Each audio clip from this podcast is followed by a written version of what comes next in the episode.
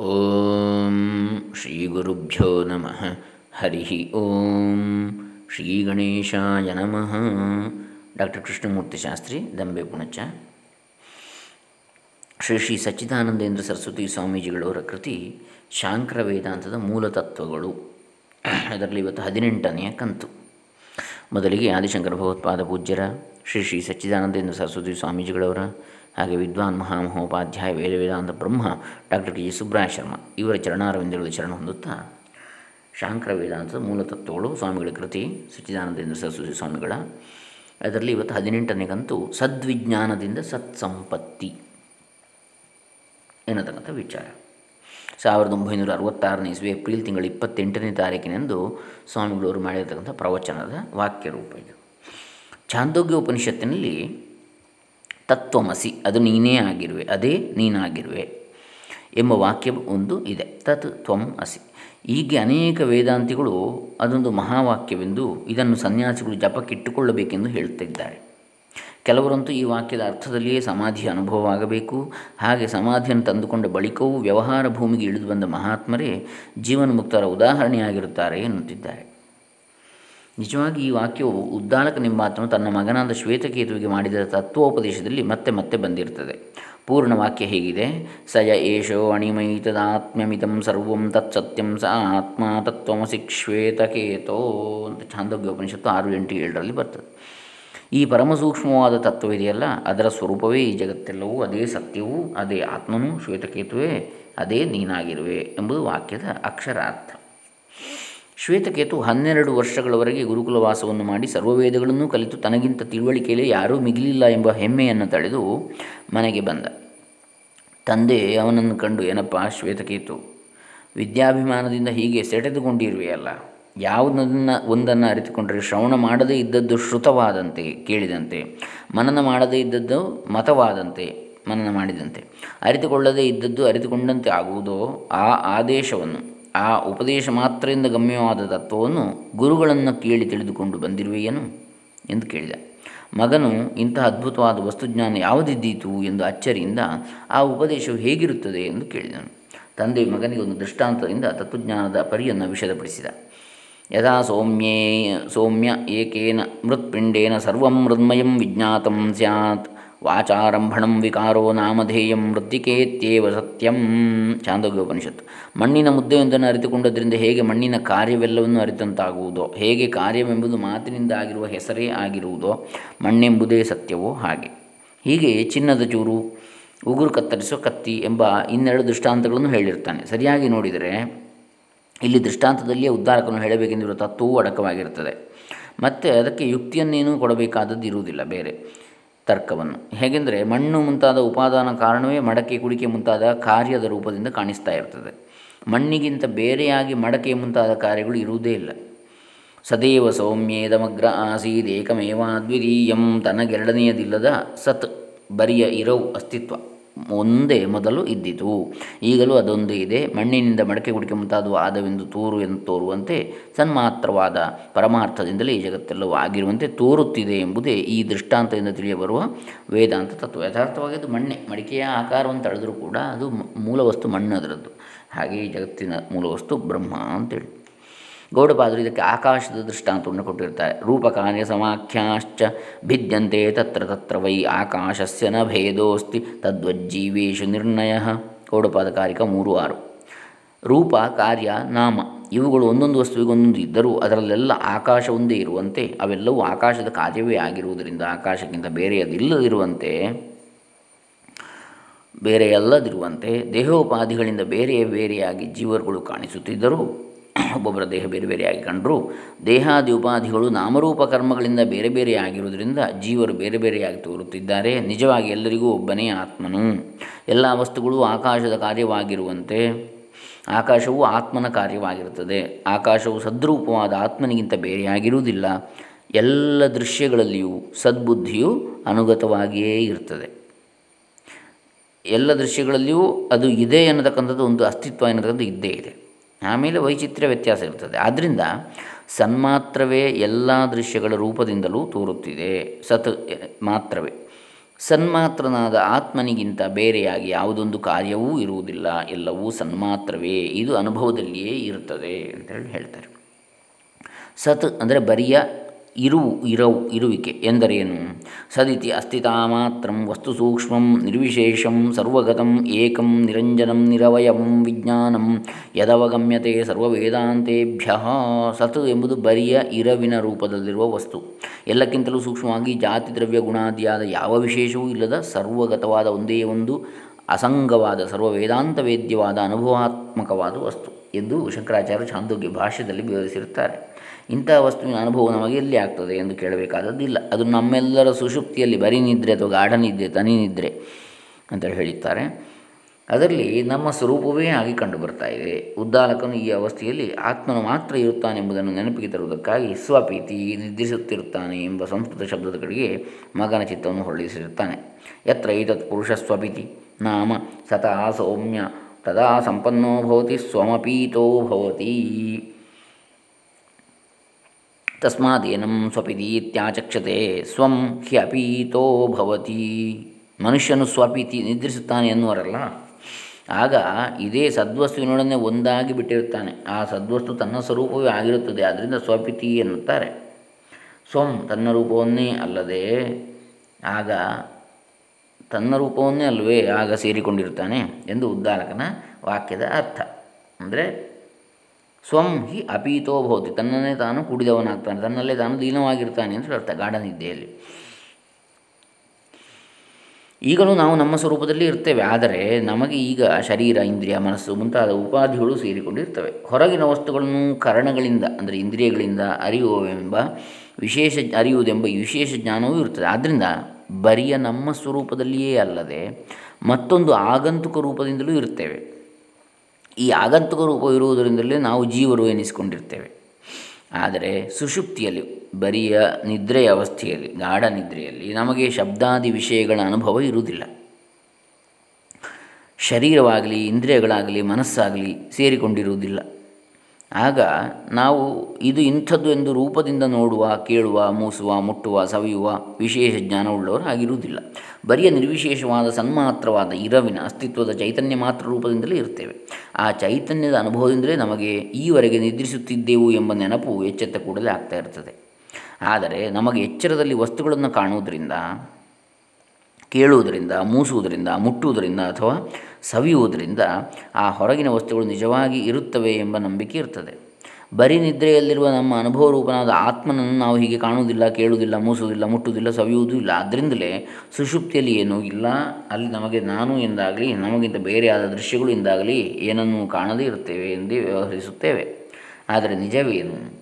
ನಾವೇ ಅಲ್ಲಿರುವುದ ಅಲ್ಲಿ ಇರುವುದಿಲ್ಲವೆಂದೇ ಹಾಗೆಂದು ಯಾರೊಬ್ಬರು ಒಪ್ಪುವುದಿಲ್ಲ ಕಾಣುವುದು, ಕೇಳುವುದು, ಮೂಸುವುದು, ಮುಟ್ಟುವುದು ಮುಂತಾದವಕ್ಕೆ ವಿಷಯವಾಗಿದ್ದರೆ ನಿಜವಾಗಿದೆ ಎಂಬ ಅಭಿಪ್ರಾಯವು ನಮ್ಮಲ್ಲಿ ಬೇರೂರಿಕೊಂಡಿರುವುದಕ್ಕೆ ಹೊರಗಿನ ಪ್ರಮೇಯ ಪದಾರ್ಥಗಳಲ್ಲಿಯೇ ನಮ್ಮ ಮನಸ್ಸು ನೆಟ್ಟುಕೊಂಡಿರುವುದೇ ಕಾರಣ. ನಾವು ಶರೀರೇಂದ್ರಿಯ ಸಂಘಾತ ಸ್ವರೂಪರೇ ಎಂಬ ಅಭಿಮಾನವು ವ್ಯವಹಾರದಲ್ಲಿ ನಮ್ಮನ್ನು ಬೆಂಬಿಡದೇ ಇರುತ್ತದೆ. ಆದ್ದರಿಂದ ನಾವೇ ಸುಷುಪ್ತಿಯಲ್ಲಿ ಇರಲಿಲ್ಲ ಎಂದರೂ ಒಪ್ಪಿಕೊಳ್ಳುವುದಕ್ಕೆ ಸಿದ್ಧರಾಗಿರ್ತೇವೆ. ಸರಿಯಾಗಿ ನೋಡಿದರೆ ಸುಷುಪ್ತಿಯಲ್ಲಿ ನಮ್ಮ ಸ್ವರೂಪವೇ ಇಲ್ಲವೆಂದಾಗಿದ್ದರೆ ಯಾರು ತಾನೇ ನಿದ್ರೆಯನ್ನು ಬಯಸ್ತಿದ್ರು? ನಿಜವೇನೆಂದರೆ ಅಲ್ಲಿ ಜೀವನ ಸ್ವಪೀತಿ ನಿದ್ರಿಸುತ್ತಾನೆ. ಅಂದರೆ ಸ್ವಂ ಅಪೀತಿ ಅಪೀತಿ, ತನ್ನ ಪರಮಾರ್ಥ ಸ್ವರೂಪದಲ್ಲಿ ಲಯವಾಗಿರ್ತಾನೆ. ಸತಾ ಸೌಮ್ಯ ಸತ್ ತದಾ ಸಂಪನ್ನೋ ಭವತಿ. ಆಗ ಸದ್ರೂಪವಾದ ನಮ್ಮ ಪರಮಾರ್ಥ ಸ್ವರೂಪದಲ್ಲಿಯೇ ಬೆರೆತು ಒಂದಾಗಿ ಬಿಟ್ಟಿರ್ತಾನೆ. ನಿಜವಾದ ಅರ್ಥದಲ್ಲಿ ತಾನೊಂದೇ ಇರುವ ಸದ್ಬ್ರಹ್ಮದಲ್ಲಿ ಬೆರೆತಿರುವಾಗಲೇ ನಾವು ಇಲ್ಲವೆಂದು ತಿಳಿಯುವುದು ಎಂಥ ಮೂರ್ಖತನ? ಹಾಗಾದರೆ ಸುಷುಪ್ತಿಯಲ್ಲಿ ನಾವು ಸದ್ಬ್ರಹ್ಮದಲ್ಲಿಯೇ ಬೆರೆತಿರ್ತೇವೆ ಎಂಬ ಅರಿವು ನಮಗೆ ಆಗ ಏತಕ್ಕೆ ಆಗುವುದಿಲ್ಲ ಎಂದರೆ ಅದಕ್ಕೆ ಉದ್ದಾಲಕನು ಈ ಉತ್ತರವನ್ನು ಕೊಟ್ಟಿರ್ತಾನೆ.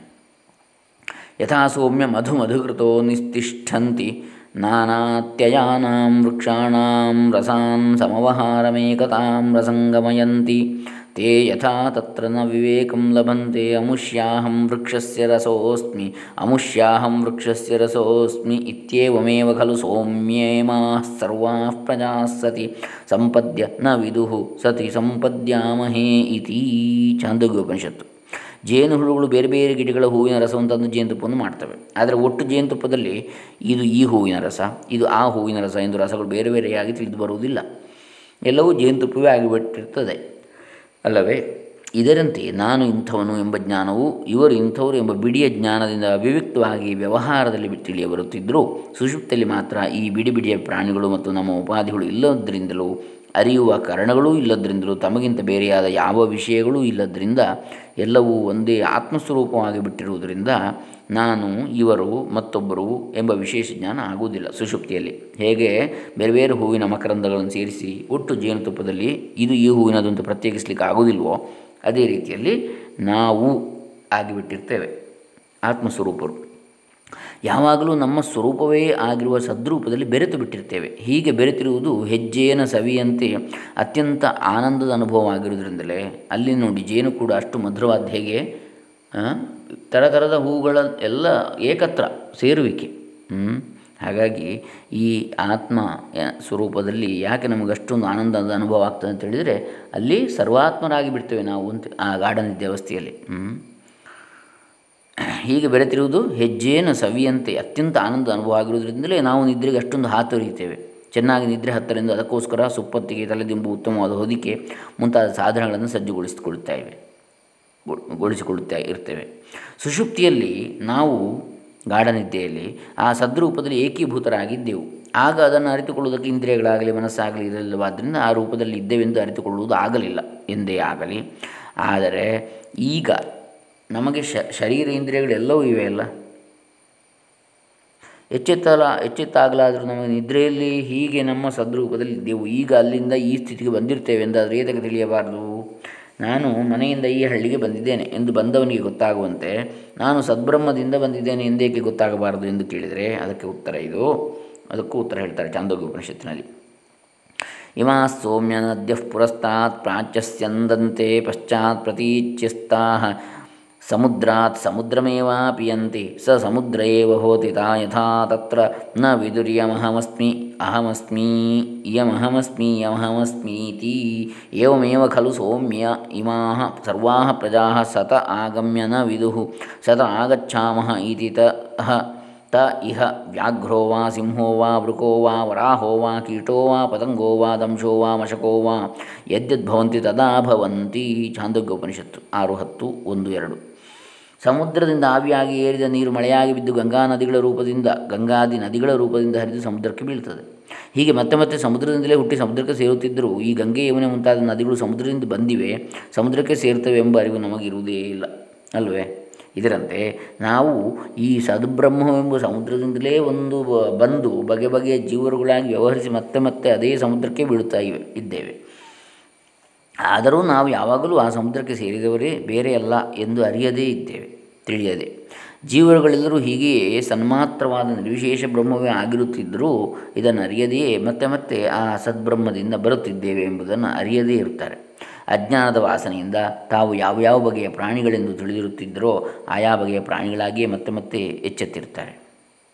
ಸುಷುಪ್ತಿಯಲ್ಲಿ ಎಲ್ಲ ಪ್ರಾಣಿಗಳು ಮನುಷ್ಯನು ಮಾತ್ರವೇ ಅಲ್ಲ ಹುಲಿ ಸಿಂಹ ತೋಳ ಹಂದಿ, ಹುಳು, ಚಿಟ್ಟೆ, ಕಾಡುನೊಣ, ಸೊಳ್ಳೆ ಎಲ್ಲವೂ ಸದ್ಬ್ರಹ್ಮದಲ್ಲಿಯೇ ಸಂಪತ್ತಿಯನ್ನು ಪಡೆದು ಆ ಬ್ರಹ್ಮದ ಸ್ವರೂಪದಲ್ಲೇ ಇರ್ತವೆ ಸುಶುಕ್ತಿಯಲ್ಲಿ ಮತ್ತು ಎಚ್ಚೆತ್ತಾಗ ಹುಲಿ ಹುಲಿಯೇ, ಕರಡಿ ಕರಡಿಯೇ, ಸಿಂಹ ಸಿಂಹವೇ ಆಗಿ ಎಚ್ಚೆ ಎಚ್ಚೆ, ಎಚ್ಚೇಳುವಂತೆ, ಎದ್ದೇಳುವಂತೆ, ಎಚ್ಚರಾಗುವಂತೆ ಮನುಷ್ಯನು ಮನುಷ್ಯನಾಗಿಯೇ ಎಚ್ಚೇಳ್ತಾನೆ ಎದ್ದೇಳ್ತಾನೆ, ಎಚ್ಚರವಾಗ್ತಾನೆ. ಹೀಗಿದೆ ಅಜ್ಞಾನದ ಪ್ರಭಾವ. ಬ್ರಹ್ಮದಲ್ಲಿ ಸೇರಿಕೊಂಡು, ಬ್ರಹ್ಮದಲ್ಲಿಯೇ ಇದ್ದುಕೊಂಡು, ಬ್ರಹ್ಮದಲ್ಲಿಯೇ ಎಲ್ಲ ವ್ಯವಹಾರಗಳನ್ನು ಮಾಡುತ್ತಿದ್ದರೂ ನಾವು ಇಂತಿಂಥ ಜೀವರೆಂಬ ಅಜ್ಞಾನದ ವಾಸನೆಯೇ ನಮಗೆ ಅಂಟಿಕೊಂಡು ಬಿಟ್ಟಿರ್ತದೆ ಸರ್ವಂಕಲ್ವಿದಂ ಬ್ರಹ್ಮ. ಅತ್ಯಂತ ಸೂಕ್ಷ್ಮವಾದ ಆತ್ಮವಸ್ತುವಿನಿಂದ ಹಿಡಿದು ಇಷ್ಟು ಚಿತ್ರ ವಿಚಿತ್ರವಾದ, ಎಲ್ಲೆಲ್ಲಿಯೂ ಹರಡಿಕೊಂಡಿರುವ ಜಗತ್ತು ಹೇಗೆ ಬಂದಿದ್ದೀತು ಎಂದು ಶಂಕಿಸುವ ಕಾರಣವಿಲ್ಲ. ಆಲದ ಬೀಜವು ಎಷ್ಟು ಸಣ್ಣದಾಗಿರ್ತದೆ ಆದರೂ ಅದರಿಂದ ಎಷ್ಟು ಶಾಖೋಪಶಾಖೆಗಳಿಂದಲೂ ಬೆಳೆದುಗಳಿಂದಲೂ ಕೂಡಿರುವ ಅದ್ಭುತಾಕಾರದ ಮರವು ಹುಟ್ಟುವುದಿಲ್ವೇ ಬೆಳೆಯುವುದಿಲ್ವೇ ಸಣ್ಣದರಿಂದ ದೊಡ್ಡದು ಹುಟ್ಟುವುದು ಕಂಡಿದೆ. ಕಂಡದ್ದನ್ನು ತರ್ಕಕ್ಕೆ ಹೊಂದುವುದಿಲ್ಲವೆಂದು ಅಸಡ್ಡೆ ಮಾಡಬಹುದೇ? ಸುಷುಪ್ತಿಯಲ್ಲಿ ಗಾಢ ನಿದ್ದೆಯಲ್ಲಿ ಸದ್ಭ್ರಮವನ್ನು ಸೇರಿಕೊಳ್ಳುವುದು ಮತ್ತೆ ಮತ್ತೆ ನಮ್ಮ ನಮ್ಮ ರೂಪದಿಂದ ಹೆಚ್ಚಿ ಎದ್ದೇಳುವುದು ಅನುಭವದಲ್ಲಿ ಇರುವುದರಿಂದ ಅನುಭವವನ್ನು ಅಸಡ್ಡೆ ಮಾಡಿ ಕುಯುಕ್ತಿಯನ್ನು ಒಡ್ಡಬಾರ, ಒಡ್ಡಬಾರದು. ಅನುಭವಕ್ಕೆ ತಕ್ಕಂಥ ಯುಕ್ತಿಯನ್ನೇ ಹೊಂದಿಸಿಕೊಳ್ಳುವುದು ಜಾಣತನ. ಅದರಂದರೆ ನಮಗೆ ಶ್ರೇಯಸ್ಸು ಉಂಟಾಗುವುದು. ಇದಂತಿರಲಿ, ಇಷ್ಟು ಅತೀಂದ್ರಿಯವಾಗಿರುವ ಈ ಸದಾತ್ಮ ವಸ್ತುವನ್ನು ನಾವು ಹೇಗೆ ತಾನೇ ಅರಿತುಕೊಂಡೆವು? ಇಷ್ಟು ಇಂದ್ರಿಯಕ್ಕೆ ನಿಲುಕದಿರತಕ್ಕಂಥ ಈ ಸದಾತ್ಮ ವಸ್ತು, ಅದನ್ನು ನಾವು ಹೇಗೆ ತಿಳಿದೆವು ಎಂಬ ಶಂಕೆಯೊಂದು ನಮ್ಮನ್ನು ಪೀಡಿಸಬಹುದು. ಅದಕ್ಕೊಂದು ದೃಷ್ಟಾಂತವನ್ನು ಉದ್ದಾರಕನು ಕೊಟ್ಟಿರ್ತಾನೆ. ನೀರಿನಲ್ಲಿ ಒಂದು ಉಪ್ಪಿನ ಹಲ್ಲನ್ನು ಹಾಕಿದರೆ ಅದು ಕರಗಿ ನೀರಿನಲ್ಲೇ ಬೆರೆತು ಹೋಗುವುದು. ಆಗ ನೀರಿನೊಳಗೆಲ್ಲ ಕೈಯಿಂದ ಕೈ ಹಾಕಿ ಅದನ್ನು ಹುಡುಕಿದರೂ, ಉಪ್ಪಿನ ಹರಳಿನ ರೂಪದಿಂದ ಅದು ಕೈಗೆ ಸಿಕ್ಕದಿರಬಹುದು ಆದರೂ ಅಲ್ಲಿಯೇ ಇದೆ ಎಂಬುದನ್ನು ನಾಲಗೆಯಿಂದ ಅರಿತುಕೊಳ್ಳುವುದಕ್ಕಾಗುವುದಿಲ್ವೇ ಆಗ ನೀರಿನಲ್ಲೆಲ್ಲ ಉಪ್ಪು ವ್ಯಾಪಿಸಿಕೊಂಡಿದೆ ಎಂದು ಗೊತ್ತಾಗುವುದಷ್ಟೇ. ಇದರಂತೆಯೇ ಆತ್ಮತತ್ವವು ನಮ್ಮ ಇಂದ್ರಿಯಗಳಿಗೆ ಗೋಚರವಾಗದಿರುವುದು. ಆದರೂ ಅನುಭವದ ಕಣ್ಣಿನಿಂದ ನೋಡಿದರೆ ಈ ಆತ್ಮತತ್ವವೇ ಎಲ್ಲೆಲ್ಲಿಯೂ ವ್ಯಾಪಿಸಿಕೊಂಡಿದೆ ಎಂದು ಇದೇ ಎಲ್ಲಕ್ಕೂ ಆತ್ಮನಾಗಿರುವನೆಂದು ಸ್ಪಷ್ಟವಾಗ್ತದೆ. ಈಗ ಇನ್ನೊಂದು ಶಂಕೆ, ಯಾವ ಇಂದ್ರಿಯಕ್ಕೂ ಗೋಚರವಾಗದ ವಸ್ತುವನ್ನು ನಾವು ಅರಿತುಕೊಳ್ಳುವುದಕ್ಕೆ ಹೀಗೆ ಅನುಭವವೇ ಉಪಾಯವಾದರೆ ಇದನ್ನು ಮತ್ತೊಬ್ಬರಿಂದ ಅರಿತುಕೊಳ್ಳಬೇಕಾದದ್ದೇನು? ನಮಗೆ ನಾವೇ ತಿಳಿದುಕೊಳ್ಳುವುದಕ್ಕೆ ಆಗಲಾರದೆ ಇದಕ್ಕೆ ಪರಿಹಾರವಾಗಿ ಉದ್ದಾರಕನೊಂದು ಕಥೆಯನ್ನು ಹೇಳಿರ್ತಾನೆ. ಪೂರ್ವದಲ್ಲಿ ಗಾಂಧಾರ ದೇಶದ ಒಬ್ಬ ಮನುಷ್ಯನನ್ನು ಹಿಂದೆ ಕಳ್ಳರು ಕಣ್ಣು ಕಟ್ಟಿ ದೂರ ಒಯ್ದು ಕಗ್ಗಾಡಿನಲ್ಲಿ ಬಿಟ್ಟುಬಿಟ್ಟರು ಅವನಿಗೆ ದಿಕ್ಕು ತೋಚದೆ ಹಸಿವು ಬಾಯಾರಿಕೆಗಳಿಂದ ನರಳುತ್ತಾ, ಹುಲಿ, ಕರಡಿ, ಕಳ್ಳರು ಮುಂತಾದ ಅಂಜಿಕೆಯು ಎಲ್ಲೆಲ್ಲಿ ಇದ್ದು ಆ ಅರಣ್ಯದಲ್ಲಿ ದುಃಖಾರ್ಥನಾಗಿ ಯಾರಾದರೂ ನನ್ನನ್ನು ಬಿಡಿಸಿರಪ್ಪ ಕಳ್ಳರು ಕಣ್ಣು ಕಟ್ಟಿಬಿಟ್ಟಿದ್ದಾರೆ ಎಂದು ಕೂಗಿಕೊಳ್ಳುತ್ತಿರುವಲ್ಲಿ ಈ ಕತೆ ನಾವು ಹಿಂದೊಮ್ಮೆ ಹೇಳಿದ್ದೇವೆ, ಕೇಳಿದ್ದೇವೆ. ಯಾರೋ ಒಬ್ಬ ದಾರಿ ಹೋಗ ಕರುಣೆಯಿಂದ ಅವನ ಕಣ್ಣು ಕಟ್ಟನ್ನು ಬಿಚ್ಚಿ ಗಾಂಧಾರ ದೇಶದ ದಾರಿಯ ಗುರುತುಗಳನ್ನು ಹೇಳಿ ಕಳುಹಿಸಿಕೊಟ್ಟ. ಆಗ ಅವನು ತನ್ನ ಬುದ್ಧಿಯಿಂದ ಮಾರ್ಗವನ್ನು ಊಹಿಸಿಕೊಂಡು ಮತ್ತೆ ಬಂದು ತನ್ನ ಮನೆಗೆ ಸೇರಿದನಂತೆ. ಹೀಗೆಯೇ ಈ ಜೀವನು ಇಂದ್ರಿಯಗಳೆಂಬ ಕಳ್ಳರ ಕೈಗೆ ಸಿಕ್ಕಿ, ಈ ಸಂಸಾರವೆಂಬ ಕಾಡಿನಲ್ಲಿ ತೊಳೆದಾಡುತ್ತಿರುವನು ಮಹಾಕಾರುಣಿಕನಾದ ಆಚಾರ್ಯನು ಗುರುವು ಇವನ ಅವಿದ್ಯೆ ಎಂಬ ಕಟ್ಟನ್ನು ಬಿಚ್ಚಿದ ಮೇಲೆ ಜ್ಞಾನ ಚಕ್ಷುಸಿನಿಂದ ತನ್ನೊಳಗೆ ತಾನು ನೋಡಿಕೊಂಡು ಅನುಭವದಿಂದಲೇ ಆತ್ಮನನ್ನು ಅರಿತುಕೊಳ್ತಾನೆ. ಇಂದ್ರಿಯಗಳಿಂದ ಹೊರಕ್ಕೆ ನೋಡುತ್ತಾ ಇರುವ ನಮಗೆ ನಿಮ್ಮೊಳಗೇ ನೋಡಿಕೊಂಡು ತತ್ವವನ್ನು ಅರಿತುಕೊಳ್ಳಿರಿ ಎಂದು ಉಪದೇಶಿಸುವ ಒಬ್ಬ ಅನುಭವಿಯಾದ ಆಚಾರ್ಯನು ಬೇಕಾಗಿರುತ್ತದೆ ಎಂಬುದು ಸ್ವಾಭಾವಿಕವಾಗಿದೆ. ಬಲ್ಲವರ ಉಪದೇಶವಿಲ್ಲದೇ ಇದ್ದರೆ ನಾವು ಆ ಗಂಧಾರ ದೇಶದ ಸಾಹುಕಾರನಂತೆಯೇ ಕಣ್ಣು ಕಟ್ಟಿಸಿಕೊಂಡು ಸುಮ್ಮನೆ ದುಃಖಿಸುತ್ತಾ ಸಂಸಾರದ ಕಗ್ಗಾಡಿನಲ್ಲಿ ತೊಳಲುತ್ತಿರಬೇಕಾದೀತಲ್ವೇ ಈ ಸದ್ಬ್ರಹ್ಮಾತ್ಮನ ಜ್ಞಾನವಾದವರಿಗೆ ಸಂಸಾರದ ದುಃಖವಿರುವುದಿಲ್ಲ. ಮಿಕ್ಕವರಿಗೆ ಮಾತ್ರ ಈ ದುಃಖವು ತಪ್ಪಿದ್ದಲ್ಲ ಎಂಬುದನ್ನು ಮನದಟ್ಟು ಮಾಡಿಕೊಳ್ಳುವುದಕ್ಕೂ ಶ್ವೇತಕೇತುವಿನ ತಂದೆ ಒಂದು ದೃಷ್ಟಾಂತವನ್ನು ಕೊಟ್ಟಿರ್ತಾನೆ. ನಾನು ಆ ದೃಷ್ಟಾಂತವನ್ನು ನಮ್ಮೆಲ್ಲರಿಗೂ ಪ್ರಸಿದ್ಧವಾಗಿರುವ ರೂಪ ಕೇಳಿಸಿರ್ತೇನೆ. ಒಬ್ಬ ಕಳ್ಳ ಪೊಲೀಸಿನವರಿಗೆ ಕೈಗೆ ಸಿಕ್ಕಿಬಿದ್ದು ವಿಚಾರಣೆ ಕಾಲದಲ್ಲಿ ಸುಳ್ಳು ಹೇಳಿದನೆಂದು ಅವನು ನಿಜವಾಗಿಯೂ ಕಳ್ಳನೆ ಎಂದು ಗೊತ್ತಾದರೆ ಅವನು ತಪ್ಪಿಗೆ ತಕ್ಕ ದಂಡನೆಯನ್ನು ಹೊಂದಿ ದುಃಖಿಸಬೇಕಾಗ್ತದೆ. ಅವನು ಅಪರಾಧಿ ಅಲ್ಲವೆಂದು ನಿಶ್ಚಯವಾದರೆ ಆಗ ಅವನನ್ನು ಬಿಟ್ಟು ಬಿಡ್ತಾನಲ್ವೇ ಇದರಂತೆ ಈ ಜಗತ್ತೆಲ್ಲವೂ ಪರಮಾತ್ಮನಿಂದಲೇ ಬಂದಿರ್ತದೆ ನನಗೆ ಆ ಪರಮಾತ್ಮನೇ ನಿಜವಾದ ಆತ್ಮನು. ಆ ಪರಮಾತ್ಮನೇ ಪರಮಾರ್ಥ ಸ್ವರೂಪನು ಮಿಕ್ಕದ್ದೆಲ್ಲವೂ ಅವನಿಗೆ ಹೋಲಿಸಿದರೆ ಹುಸಿಯೇ ಎಂದು ಸತ್ಯವನ್ನು ಅರಿತವನು ಶ್ರೇಯಸ್ಸನ್ನು ಹೊಂದುತ್ತಾನೆ. ಅವನಿಗೆ ಈ ಹುಸಿಯಾದ ಸಂಸಾರದಿಂದ ಆಗುವ ದುಃಖವು ತಟ್ಟಲಾರದು. ಆದರೆ ನಾವು ಸತ್ಯವನ್ನು ಕಂಡುಕೊಳ್ಳುವುದಕ್ಕೆ ಪ್ರಯತ್ನಿಸದೆ ಹುಸಿಯಾಗಿರುವ, ಮಿಥ್ಯೆಯಾಗಿರುವ ಈ ನಮ್ಮ ಕರ್ತೃಭೋಕ್ತೃ ರೂಪವನ್ನೇ ಸತ್ಯವೆಂದು ನಂಬಿದರೆ ನಮ್ಮ ನಿಜವಾದ ಆತ್ಮತತ್ವ ರೂಪವನ್ನೇ ಕದ್ದ ಕಳ್ಳರಾಗ್ತೇವೆ ನಾವು. ಆ ಅಪರಾಧಕ್ಕಾಗಿ ನಾವು ಸಂಸಾರದ ದುಃಖವನ್ನು ಮತ್ತೆ ಮತ್ತೆ ಅನುಭವಿಸಬೇಕಾಗ್ತದೆ. ಕೆಲವರು ತತ್ವವನ್ನು ತಿಳಿಯದೇ ಇದ್ದರೂ ನಾನು ಬ್ರಹ್ಮವೇ, ನನಗೆ ತತ್ವವು ತಿಳಿದೇ ಬಿಟ್ಟಿದೆ, ಮತ್ತೊಬ್ಬರಿಂದ ನಾನೇನನ್ನು ತಿಳಿದುಕೊಳ್ಳಬೇಕಾಗಿಲ್ಲ ಎಂದು ಕೊಚ್ಚಿಕೊಳ್ತಾ ಇರ್ತಾರೆ. ಅವರು ಸುಳ್ಳನ್ನು ಹೇಳಿದ ಕಳ್ಳನಂತೆ ತಮ್ಮ ಅಪರಾಧಕ್ಕೆ ತಕ್ಕ ಸಂಸಾರ ದುಃಖದ ಕಠಿಣ ಸಜೆಯನ್ನು ಅನುಭವಿಸಬೇಕಾಗ್ತದೆ, ಅನುಭವಿಸಲೇಬೇಕಾಗ್ತದೆ.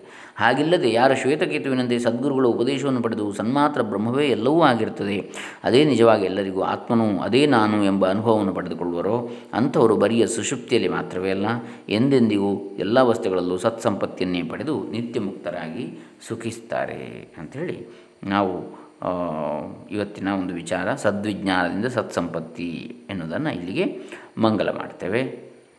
ನಾಳೆ ದಿವಸ ಬ್ರಹ್ಮಾತ್ಮ ವಿದ್ಯೆ ಎನ್ನತಕ್ಕಂತಹದ್ದು ನೋಡೋಣ. ಹರೇ ರಾಮ. ಶ್ರೀ ಸಚ್ಚಿದಾನಂದ ಅರ್ಪಿತಮಸ್ತು. ಓಂ ತತ್ಸತ್.